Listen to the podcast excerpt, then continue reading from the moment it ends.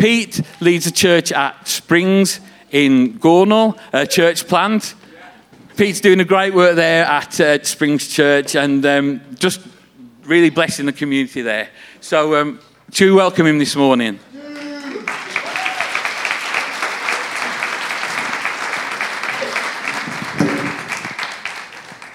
Thanks very much. Cheers, Joe. Good morning, Church of Junction ten. Good morning. It's good to see you. Good to be here with you. You nutters, having a guest speaker on Easter Sunday. What's all that about? Oh, wow. Well, do you know what? It's an absolute privilege to be here. Last time I was on this stage was at Christmas doing an assembly for Grace Academy. And uh, and it's all extra weird because I actually taught here for three years um, at R E in philosophy. Where's Grace at? She was an amazing student. There she is. And uh, yeah, so it's um it's an all-round blessing being here this morning, uh, for me anyway. I hope you get something out of it. And um, and so, yeah, so Rachel, my wife Rachel, uh, grew up at Junction ten. And, uh, and I stole her and took her to the heights of Gornal. Have we got any Gornal lights in? Yes, that'll do, that'll do. And um, and so, yeah, so do you know what? This Tuesday is our seventh birthday as a church. Unbelievable. And um, in those early days... In those early days, the pastors of this church were so encouraging, so encouraging to us um, as we started that work in Gornal. And uh, I'd like to report that the church is growing, it's healthy, God is good, people are getting saved, uh, people in the community are hearing about the Jesus that we believe is risen, amen? Come on now. Now, I know that the Church of Junction ten is the kind of church that is enthusiastic about their God, am I right? Okay, so as I preach this morning, can you help this teacher be a preacher? Is that okay? So if you hear something from Scripture that your heart just chimes with, would you let out a little amen for me? Or a big amen or whatever. And uh, do you know, it's Easter Sunday. If we can't shout some praise like that song said, on Easter Sunday, who the heck are we? Can we just stand to our feet for a sec?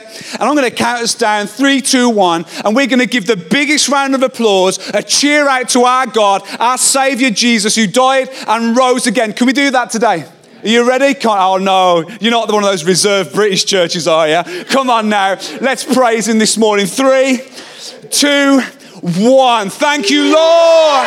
Jesus, we praise you, Lord, for all you've done, for all you're yet to do, for your death, for your resurrection, God. We praise your holy name. Blessed be to the name of the Lord. Amen, amen, amen. Why don't you high five someone next to you and say, it's good to be in church with you today.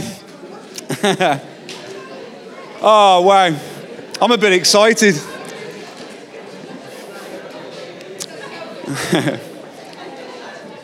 Hey church, did you know that the resurrection came as a bit of a surprise to the disciples that morning? Anybody read that story before?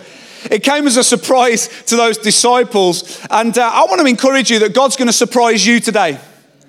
God's going to surprise you today. This might be your first time to Junction ten Church. You've made a great decision to be here today. These are good people who love a good God. You are found in a good place today. God might just surprise you with joy. God might just surprise you. You might surprise yourself that you find yourself believing in God, and you weren't planning on that.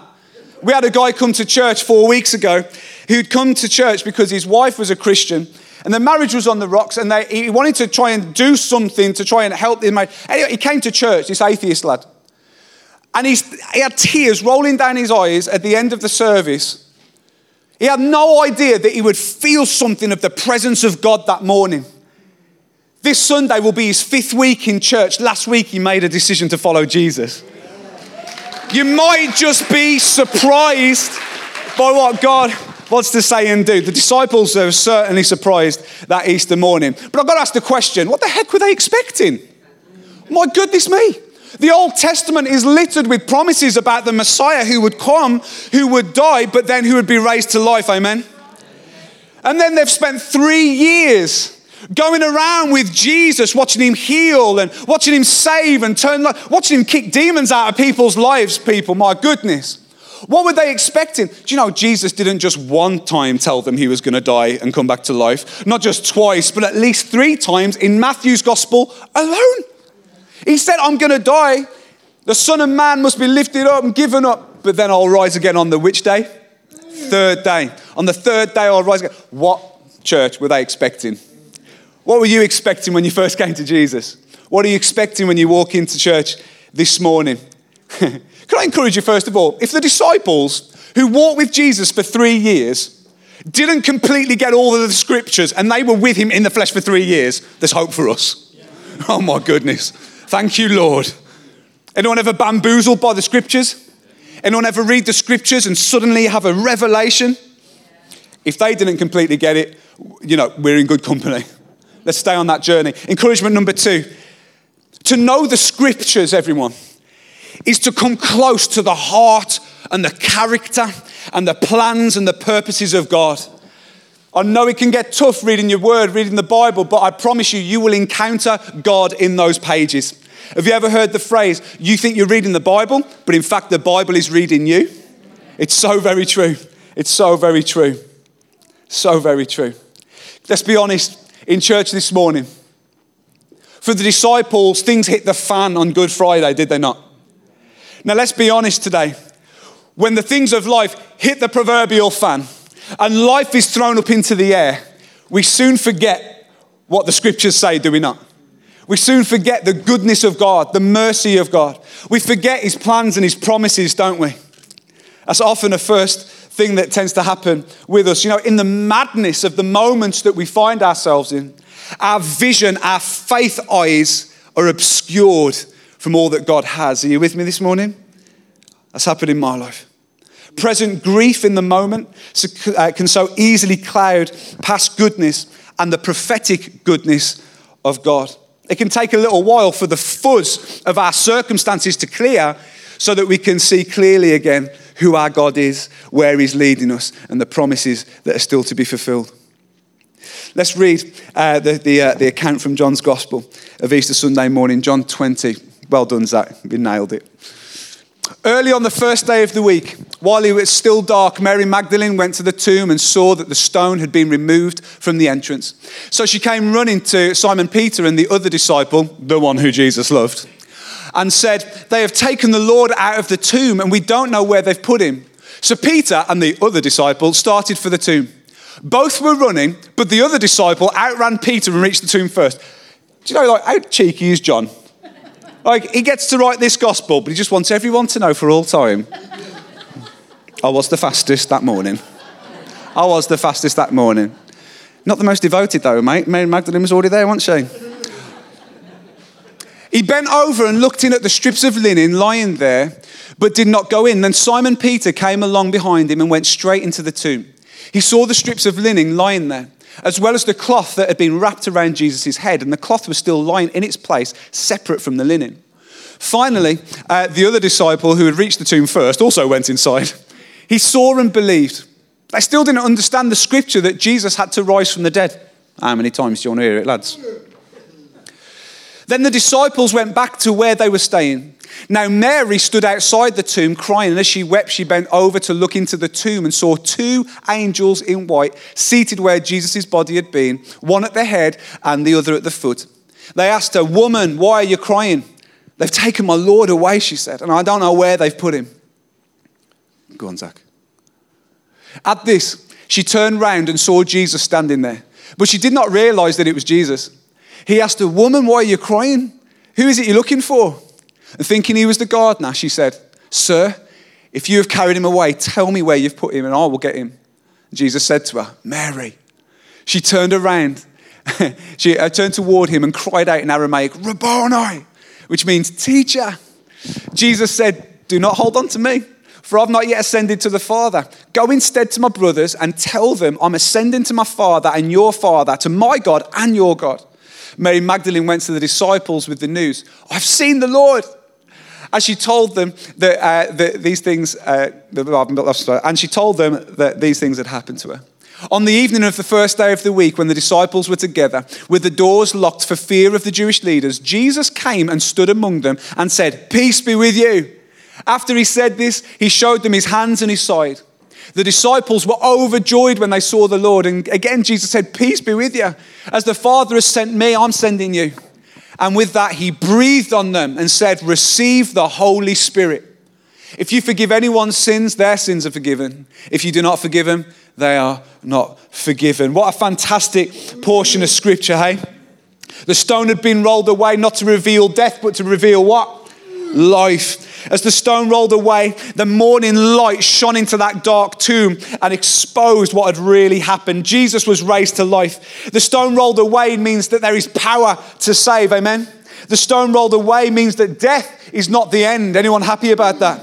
The stone rolled away announces a new day. And still we say to the disciples, come on guys, what were you expecting?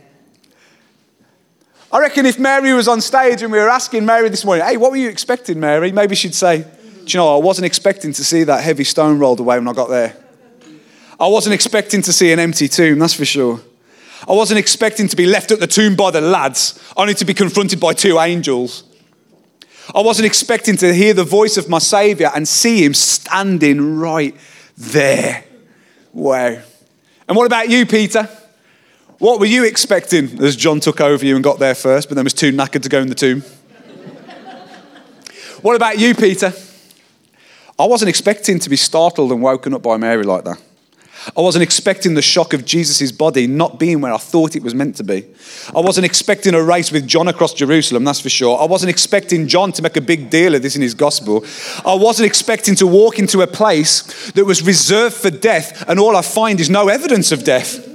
I wasn't expecting Mary to burst in and tell us all that she'd seen Jesus. I wasn't. I certainly wasn't expecting Jesus to appear out of nowhere in the middle of us, scare the living daylights out and then say, ah, peace be with you. What were you expecting? You know the prophecies, you know the scriptures. What were you expecting? Church, what are you expecting of your Messiah? His promises are true. Did you know that? Do you know the same Peter who was shocked that morning and delighted by the risen Jesus? Just fifty days later, on the day of Pentecost, he says this. Next screen, Zach. It says, listen to this. Jesus of Nazareth was a man accredited by God to you by miracles, wonders, and signs, which God did among you and through him, as you yourselves know. This man was handed over to you by God's deliberate plan and foreknowledge, and you, with the help of wicked men, put him to death by nailing him to the cross. But God raised him from the dead, freeing him from the agony of death, because it was impossible for death to keep its hold on him. Do you know what David said about it? Do you remember King David? Not just a king, but also a prophet.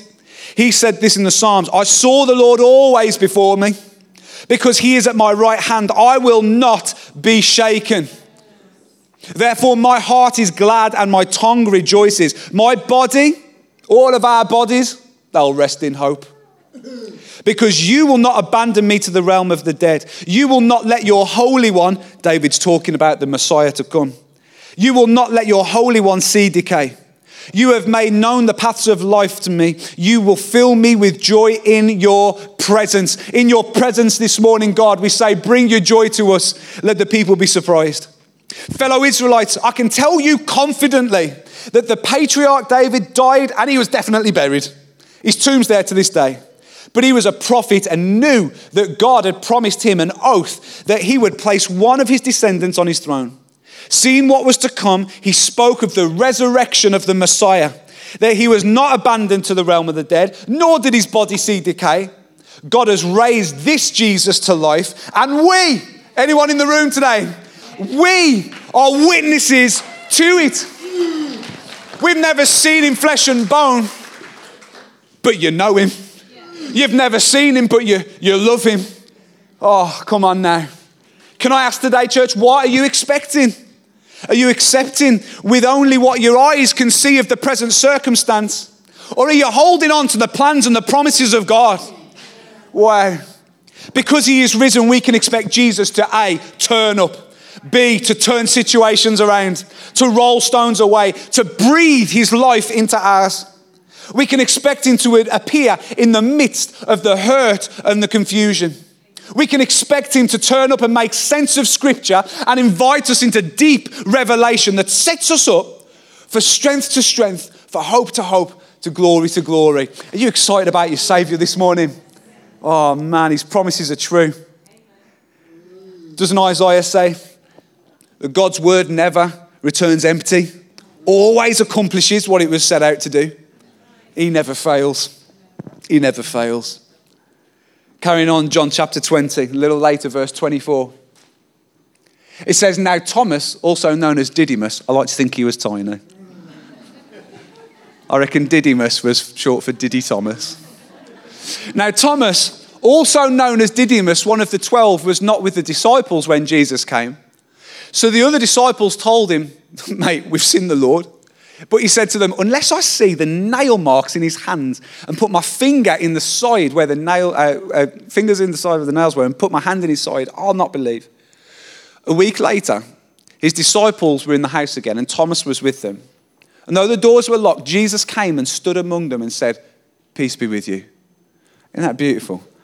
Jesus wasn't going to let Thomas miss out, was he? And then he said to Thomas, put your finger here and see my hands. Reach out your hand and put it into my side. Stop doubting and believe. Thomas said to him, my Lord and my God. And then Jesus told him, listen, mate, because you've seen me, you've believed. But blessed are those, hello? Blessed are those who have not seen and yet have believed. You have believed because you've seen me, Thomas. But I'll tell you something, there's a church in Walsall called the Church of Junction ten that is even more blessed than that because they have believed though they have never seen me. Oh man, you might not realize that you are blessed by God today, but I promise you that when you step into relationship with God, the blessing of God will flow into your life. What does that mean, Pete? Will I suddenly have like a million pound in my bank account? Maybe, probably not. Does it mean that I'll get that car sorted? Maybe, probably not. But what it will mean is that rivers of living water will come upon you and flow from the inside out. And you will know from that moment until your dying day and for your eternal life that God is with you and for you and never against you. Is that good news today? Thomas, mate, what were you expecting then? Well, actually nothing, because I, I didn't even bother showing up. I was a week late. You know, I wasn't expecting, actually, to be confronted by the reality of my risen Saviour. I wasn't expecting, and I think this is incredible, I reckon he'd say, I wasn't expecting to see scars. If he's going to be risen and glorified, why would he bother having scars? But so I wasn't expecting scars, you know. But more than that, I wasn't expected, I wasn't expecting to be invited into the story of his scars. I think it's amazing that Jesus, known forever, carries the scars of Good Friday. He's the risen Saviour. His wounds are healed, yet he carries the scars of Good Friday. Isn't it true that scars tell a story?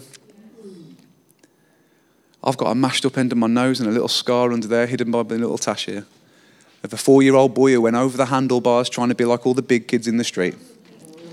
My scar tells a story. It's not an impressive story. Our scars tell a story. You're carrying scars today. I'm carrying scars today. Some of them are physical. Some of them are emotional. Some of them are mental. Some of them are spiritual. We all carry scars. But can I encourage you today, though you may be scarred, they tell a story of a battle once overcome. Do you hear me this morning, church? Now, if it's an open wound, there's no healing there. But if you're carrying a scar today and you've moved on from something that held you back, can I encourage you that it's a testimony of a battle that once took place that the Lord has brought you through? Isn't that good?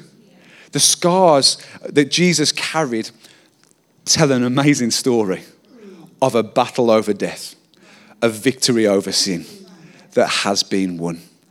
They were no longer wounds, they were scars, and he proudly carries them to this day. The scars of Jesus, they tell an eternal story. You know, when we see him face to face, did you know he's coming back, by the way? When we see him face to face, right, we're going to see the nail scars of his hands. We're going to see the scars in his feet. We'll see the scars in his side. We'll even see the scars from the crown of thorns. What I find interesting about scars is that some scars fade, some scars remain. What fades when we come to Jesus? What fades when we come to Jesus? I'll tell you what. The pain of the separation from God fades when we come to Jesus. Is that good news today? Sin no longer stains the soul of those who receive the mercy and the grace of God. The sin is taken away. Hopelessness fades as we hold fast to Jesus, the anchor of our souls. Wow. Wow. But then there's the scars of Jesus on his body that will never fade. Can I encourage you today as we come into land, that your salvation is as personal to Jesus as the scars that he wears. His love for you and for this world is seen every time he stretches out his hands towards you.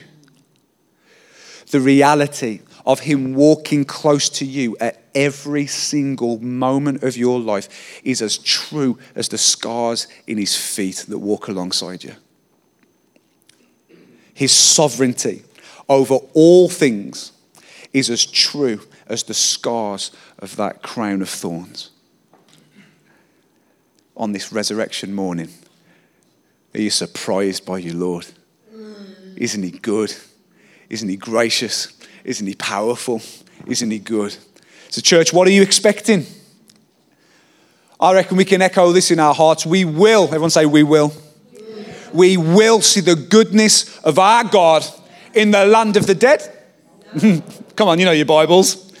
We will see the goodness of God in the land of the living.